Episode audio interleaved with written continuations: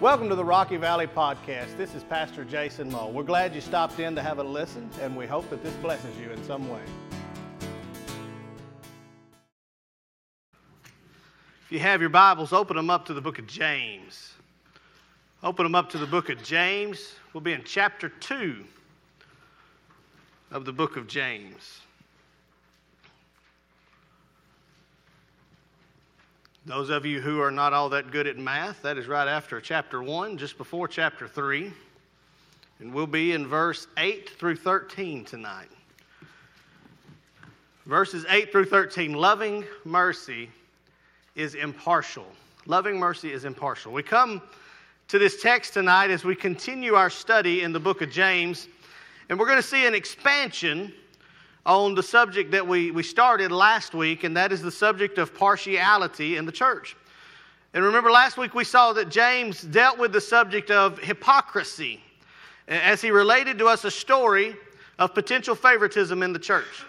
He introduced first the concept that God was no respecter of persons. So, therefore, God has no concern with our money. God has no concern with our social standing. God has no concern with the clothes we wear. God has no concern with the job we have. God has no concern with what a person brings to the table. God is no respecter of persons. God is concerned with a person's standing in terms of have they accepted Jesus Christ? Are they a follower of Christ? And if they are not, that should be our, our goal, should be to share the gospel of Jesus with them, and we should not be a respecter of persons either. He, he used the story after he introduced that concept of the two men who walked into the church service, one of which was obviously wealthy. He had gold rings on all his fingers. We said that was a, a, symbol in that time that a person had a lot of money because everybody wore rings on their fingers, but if you were wealthy, you had golden rings upon your fingers. If you had them on all your fingers, well, you had a lot of money because you could afford to buy those gold rings and put them on your hands. And then another man walked in as well, who was obviously poor. The man was probably wearing the only suit of clothes that he had, wearing about all he had, and he came in, and James was telling them if you were to see this happen, and you were to go to the rich man and try to give him a position of honor within the church, and you were to go to the poor man and say, hey, you just stand back there, or, or you sit here at my feet, you just get wherever you can get, we're going to pay attention to this other guy. Then you would be showing partiality as a church. And James said, that is not what God would have us to do. And so James starts to write a little further on this point and tells us to, to look at our mindset when it comes to sin. And that's really where we're going to be tonight in terms of, of where we're at. He's really going to hone in on our sin and our mercy and the way we treat people and on the way we view sin within ourselves. So please stand in honor and reverence for the holy words of our holy God from the book of James, chapter 2, beginning in verse 8.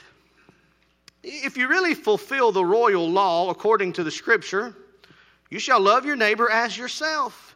You do well. But if you show partiality, you commit sin and are convicted by the law as a transgressor. For whoever shall keep the whole law and yet stumble in one point, he is guilty of all. For he who said, Do not commit adultery, also said, Do not murder. Now, if you do not commit adultery, but you do murder, you have become a transgressor of the law. So speak and so do as though who will be judged by the law of liberty. For judgment is without mercy to the one who has shown no mercy, and mercy triumph over judgment. Let's pray. Father God, we ask that you would do this evening what only you can do, and that is take the holy word of Scripture and use it to change our minds, change our hearts, and change our lives, Lord God. God, we ask you bind any spirit from this place, any negative thought from this place, anything that would distract us from the worship of our holy God because you, you are worthy of our worship, God. So, God, you have your way and your will in this service. And when it's over, we promise, God, that we will give you the praise and the honor and the glory for all that you do. And all of God's people said, and you may be seated. We see that James starts out, and he's been talking about being impartial. And he says, if you really fulfill the royal law of love your neighbor as yourself, you do well. James is quoting here from Leviticus 19 18. And he says, The law says, love your neighbor as yourself. Do to your neighbor as you would do to yourself. And James says, Well, if you really do this, well, you do well, but it's almost a sarcastic tone. You got to pick up the tone that James is kind of writing with. Well, if you do this, you do well. It's almost like you would say, Yeah, right. You, you, we know you're not really doing this. It's obvious that you're not really doing this, but if you were, you're doing well. And so, what is this? What is the, the law of love your neighbor as yourself? Well, I think we got to ask ourselves just a few questions as we look at that. One, how do you love yourself? Well, you feed yourself you clothe yourself, you meet your own needs, you see that you are taken care of, you consider your own feelings, you consider your own emotions, you consider yourself and how it reacts and the things that you, you do and how it's going to affect you and how it's going to affect those closest to you. So you really you give yourself a lot of attention. And so you ask yourself, do, do I treat my neighbor the same way? Do I give my neighbor the same attention that I give myself? Do I give my neighbor the same concern that I give to myself? Uh, do I make myself uh, as worried about my neighbor's well being or, or as I do my own well being? And, and, it brings up another question, right? It came up in the story of the Good Samaritan. He said, Well, well who is my neighbor? If I'm supposed to love my neighbor as myself, well, then tell me who is this person I am to love by myself? Who is it? Who is my neighbor? And Jesus, in the story of the Good Samaritan, says that the one who showed mercy to the injured traveler was the one who was the neighbor. And so the definition of who our neighbor is will have nothing to do with geography, it will have nothing to do with address, it will have nothing to do with the town of residence, but it will be the one who is in my path, the one who is in my life today who is in need of mercy and compassion. The one who is placed in my life who is in need of mercy and compassion, that is my neighbor. And so now we think this thought of James, he's laying it out here, and he says this Do you show mercy and do you show compassion to all of those that you intersect with, all of those in your life, in the same way that you would make sure that your own needs are met? Do, do you take that person who is placed into your life where you go, I don't know why this person is here. Think about the story of the Good Samaritan, because that's the reference that we get from this. Think about that story. As that man was walking down the road, he did not intend to intersect with the injured traveler. He had no intention when he left his house that day of coming in contact with someone who had need. But what did he do? When he came in contact with one who had need, he met the need, didn't he? And that is how Jesus says we are to love our neighbor by being attentive to who's around us. And when we intersect with someone, come in contact with someone, have some, some chance encounter with someone, that is our neighbor at that time. And James says, Do you love your neighbor as yourself? The one that you weren't planning on running into, the one that you didn't plan on seeing, do you love that person in the same way that you love yourself? And how do we love someone when they're placed into our life? Because I think we need to, to look at that. I think sometimes we're, we're called to feed someone, sometimes we're called to clothe someone, sometimes we're called to, to do both. Sometimes that's how we're to show mercy to them. But sometimes, sometimes we're called to show loving mercy by telling someone no.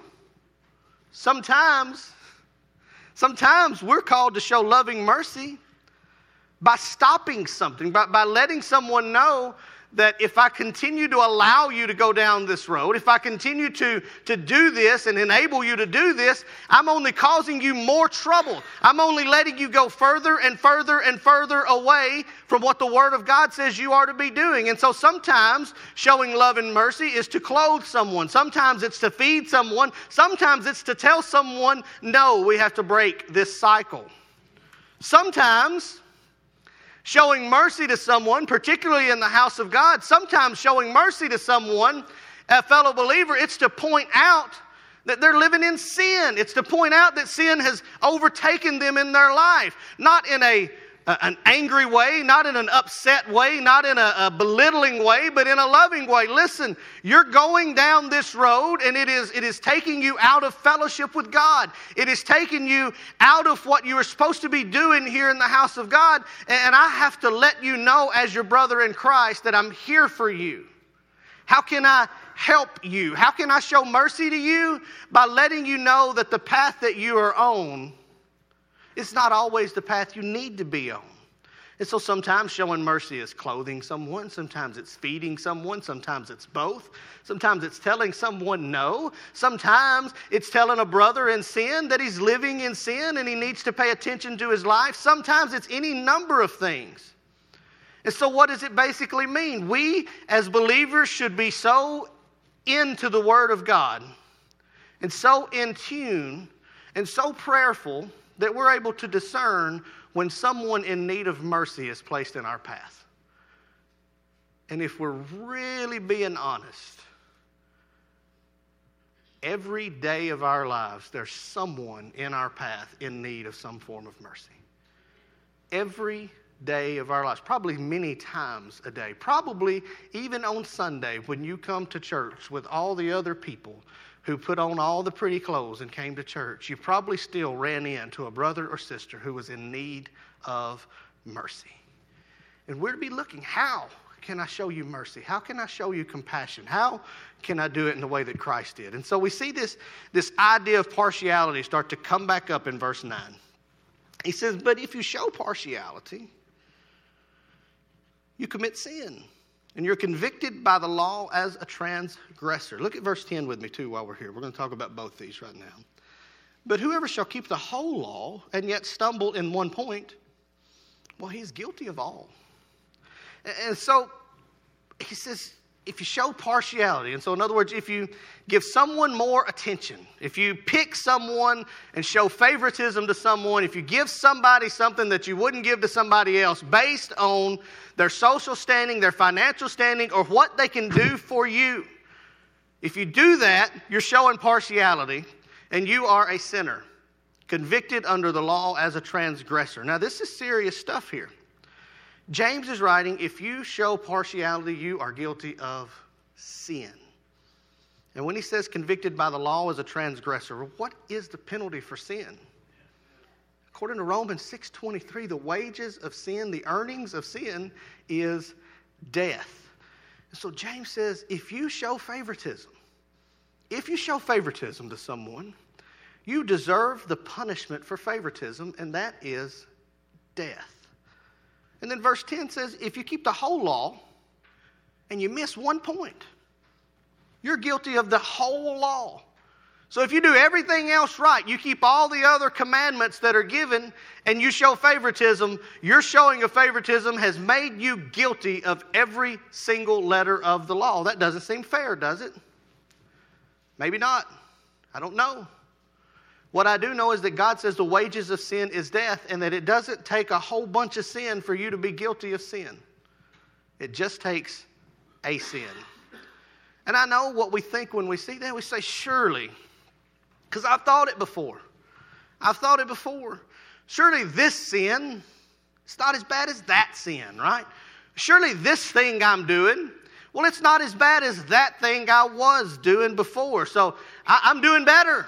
I'm not, I'm not sinning the way that I was, I'm just sinning the way that I am. And surely this one is not as bad as that one. Surely, if I show a little preferential treatment to the guy that, that I feel like can help me later on in my life, surely if I give him a little favoritism, that's not nearly as bad as if I commit adultery, is it? That's not nearly as bad as if I murder, is it? Surely it's not nearly as bad. And we start to base our spiritual consequences and our spiritual thoughts on earthly consequences. That's what we do. It isn't as bad to steal as it is to murder, is it? It isn't as bad to get angry with someone and lash out in anger as it is if I get angry with them and hit them, is it? I mean, I would think we, we have a, an officer of the law in here, and I think according to the law, the punishment for me getting mad at Danny and saying I don't like him is a far cry different than if I get mad and assault him. Am I right, Brother Eric? If I just holler at him, I'm probably not going to get arrested. If I strike him, Brother Eric's going to throw me on the ground and cuff me. Some of you are going to laugh. I'm going to cry. And I'm going to ask Eric to let me go, please. Show mercy. My point is, we, we try to take sin And we try to put this earthly mindset on it, right? In our earthly mindset, there are different punishments available for these things that we do. But if you, if you take that view of sin, you start to miss the whole mark that is set before you. And you start to really forget something about God. That God is holy. God's holy. And God hates sin. He is a holy God. And Habakkuk 1.13 says he cannot look upon sin with favor. It doesn't say he cannot look upon bad sin with favor. It says he cannot look upon sin with favor. So if God is a holy God, he can't look at your anger. He can't look at your stealing. He can't look at your adultery. He can't look at your murder as any different. He can only look upon it and see filthy, rotten, hell bound sin. That's all that God sees when He sees sin. He hated sin so much that He had to pour out His wrath upon it, upon His Son Jesus on the cross. He poured out His wrath upon sin because sin had to be punished. And so, how many sins does it take for me to be subject to the punishment of God? One. Just one. In fact, in fact, according to Romans 5:12, because of Adam's sin, we're born with enough sin to be under the penalty of God if it weren't for his grace and mercy. If not for his grace and mercy. So we want to grade sin the way that we wish to see it, as if my sin really isn't that bad, or if my sin is somehow okay, and God does not share that view with us. Now, keep in mind why James is writing this letter to the dispersed believers. It's to question our faith, to make us look at our faith, look at, look at how we're viewing things. How do we look at sin in our life? And so, as we examine our faith and we examine our standing with Christ, as we examine what we're doing, James is kind of calling us here and he's saying, Don't forget, don't forget, you have to have the right attitude about sin. And that attitude is that all sin is worthy of the punishment, and the punishment for sin is death. So we have to have a biblical perspective about our sin. So, what do we do when the truth about our sin is brought to light? And it goes back to how did we respond to the Word of God? Because what's the measuring stick? Where do we see how sin is exposed? Sin is exposed by the Holy Spirit as the Holy Spirit exposes the Word. And so, how do we respond to our sin being brought to light? Do we respond in pride and cling to our sin and say it's not that bad? It's my sin. It's his sin that's the problem. Mine's okay. Or do we respond in humility, the way that a believer should respond, and repent and beg God to take away the sin? God, please forgive me. God, please remove me from this temptation. Give me the strength. Give me the wisdom to see the pitfalls, God. God, please forgive me. No matter how little that sin may seem to us, if God reveals it to us as sin, as a believer, we must repent, which means to ask forgiveness and turn away from that sin, not continue down that path anymore. But James goes on, lest we start to give some thought to our examination and say, well, I don't really do anything wrong. Or I just have this one little sin, or I just have this one thing. I don't even know if it's really sin. We're going to get a flashback to the Sermon on the Mount here. We're going to kind of look back to the Sermon on the Mount. You remember when we introduced James, we said he kind of gives us a commentary to the Sermon on the Mount, which is found in Matthew chapters 5 through chapter 7. And so let's look at Matthew 5 19 real quick because we want to make sure we have a, a biblical perspective about our sin. He says, Whoever breaks how many of these? One of the great old big commandments. Is that what it says? Whoever therefore breaks one of the least, thank you, Mr. McAfee. Whoever therefore breaks one of the least of these commandments whoever breaks one of the least of these commandments. So the ones that in our mind seem to be the smallest, the least, whoever breaks one of them is breaking a commandment of God. And in verse 11, we see here that he starts to enter, he said, He who said, Do not commit adultery, also said, Do not murder. But if you don't commit adultery, but you do murder, you have become a transgressor of the law. And so James is showing us, and I believe he uses these two as examples because in the Old Testament, adultery and murder were both punishable by death. And so, as James introduces adultery and murder, he's really calling the attention to the believers that these two sins are punishable by death. And so he says, according to the Old Testament law, the penalty for both is death. So if you do one, but you don't do the other, so you manage not to murder anyone, but you commit adultery, well, you're still guilty of the same punishment of death. And if you manage not to commit adultery, but you commit murder, well, you're still punishable by death. And so you've inherited the same punishment for the sin. And so if you transgress one, you're subject to the penalty of death. Now let's look back at the Sermon on the Mount again. I don't want us to get a holy head because I know when you say adultery and murder, if you're not careful, you can get kind of a holy, sanctimonious attitude about it. Miss Loretta, can we look at Matthew 5 22? Look at 5 22. He says, I say to you that whoever is angry with his brother without a cause shall be in danger of the judgment. Now, in the verse just prior, he said, You know that it says, Thou shalt not murder. But then Jesus in the Sermon on the Mount says, Thou shalt not murder, but I say to you, whoever is angry with his brother is in danger of the judgment. It's not just whoever commits murder physically, but whoever is angry with their brother. Now, it says brother without cause, but I believe if you look to the original text, the phrase would be better translated the brother who is held in contempt, the brother that is bound to you. So it's not just the physical act of murder that Jesus says is the standard. It's not just murder, it's anger. If you have anger with your brother, and in the context, if you have an anger that might boil over into a physical confrontation or murder, you are guilty of murder and you are under the penalty of death. So now, those of us who sat here a moment ago saying, Well, I've never killed anyone, if you look at it the way Jesus looks at it, if you've ever been angry, if you've ever said, I'd like to kill that guy. Wives, if you've ever said, I'm going to kill him when he gets home. Wives, if you've ever lied about saying, I'm going to kill him when he gets home.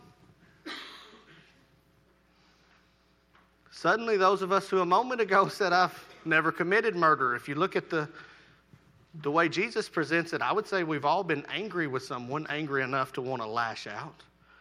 It's not just acting on it, it's thinking on it. Look at Matthew 5 28. You're going to see where I'm going.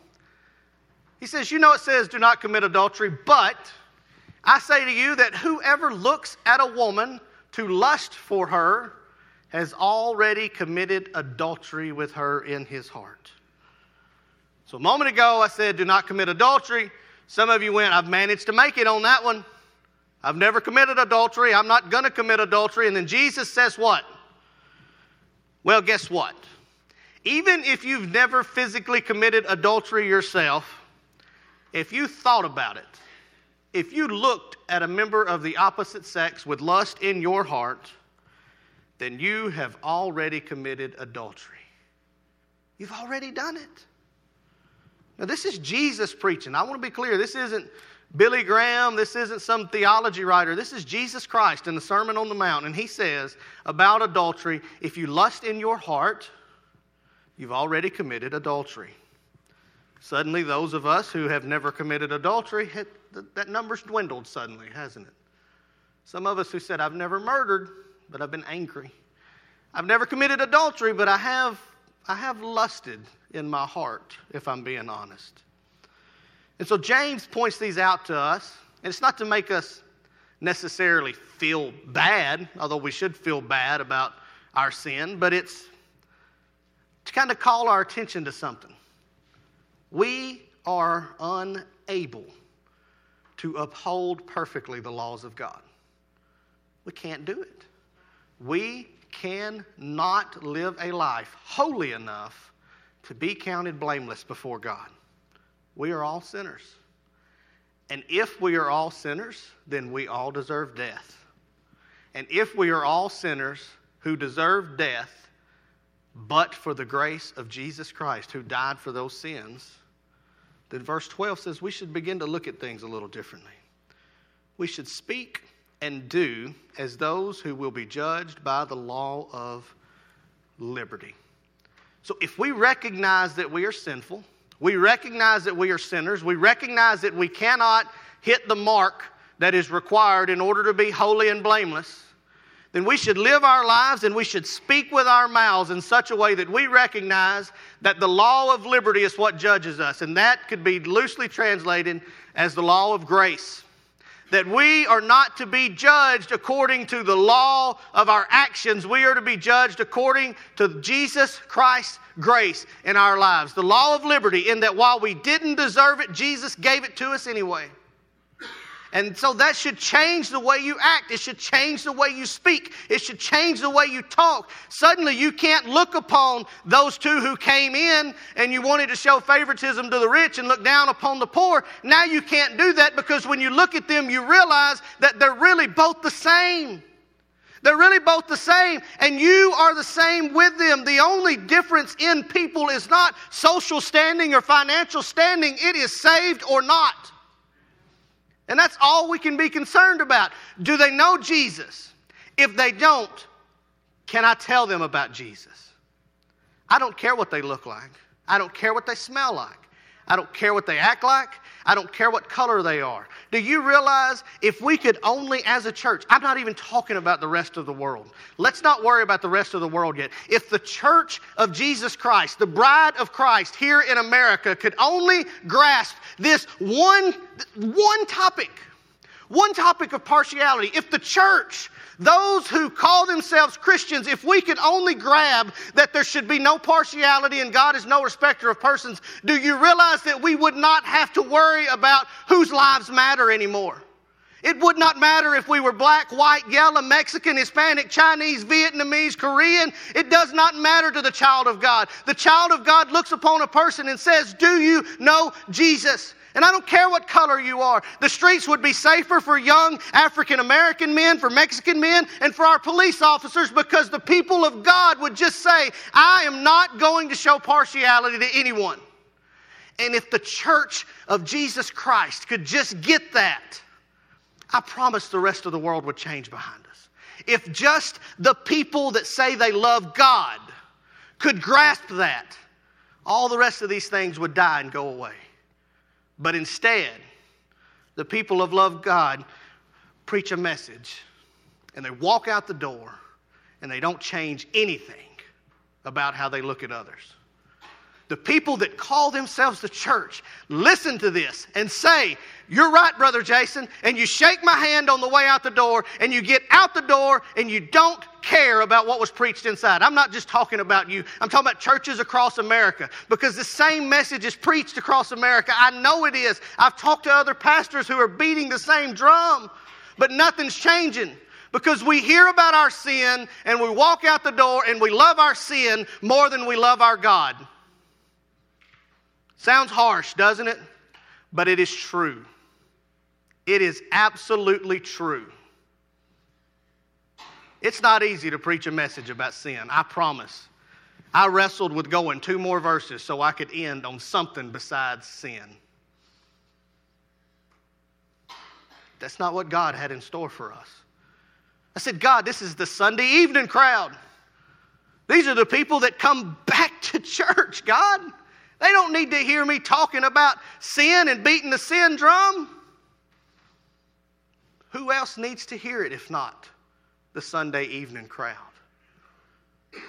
That can go out and change something in the way that we act. Because if we recognize that we are merely sinners, saved by the grace of God, Brother Danny is saying that song I'm just a sinner saved by grace. But if we could ever get that right here on the front of our brain instead of back there, we couldn't look upon somebody with partiality because we'd realize they're in the same boat we're in. We're all in the same hell-bound state apart from the grace of God. And it changes the way you speak when you realize that the grace of God is what has changed your life. For judgment is without mercy to the one who has shown no mercy. But mercy triumphs over judgment. Mercy triumphs over judgment. What does that mean? That means that we should be marked by the grace we have received. There should be no mistaking the child of God when someone looks at how they treat others. Because they should be able to look at how we treat others and say, that's one of God's children. I see that he is marked by grace. So think about this. How do you treat others? How do you treat others? And if someone were looking at the way that you treat others, would they say, that one belongs to God? And if they wouldn't, why? Let's pray. Father God, we come to you tonight. God, we recognize that the inspired words of your Holy Spirit to James, God, they're difficult for the believer because they ask us to check where the rubber meets the road and ask, How am I living my life?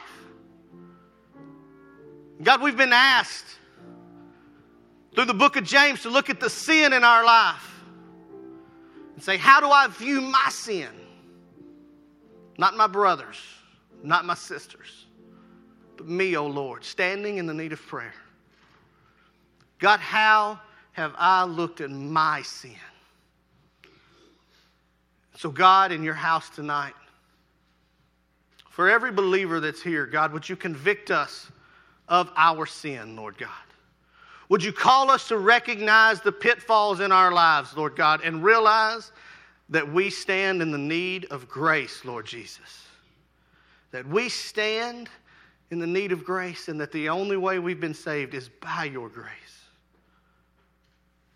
And God, would you call your church to recognize that we cannot look upon others with partiality, Lord. And we cannot look upon others with favoritism, God. And God, if there be someone here who says, I've never accepted Jesus, I've looked at the way that I treat others and I've recognized I'm not Christ like in my attitude. God, would you convict them and give them the courage to lay it right here at your altar this very evening? and say, I want to give my life to this Jesus that causes me to be no respecter of persons. God, we love you, we praise you, we thank you, and it's in your sweet, precious name we pray. Amen. Thanks again for joining in. We sincerely hope that this has blessed you in some way. If you have any further questions, feel free to give us a call or check us out on the web at www.rockyvalleybaptist.org. Thank you and have a blessed day.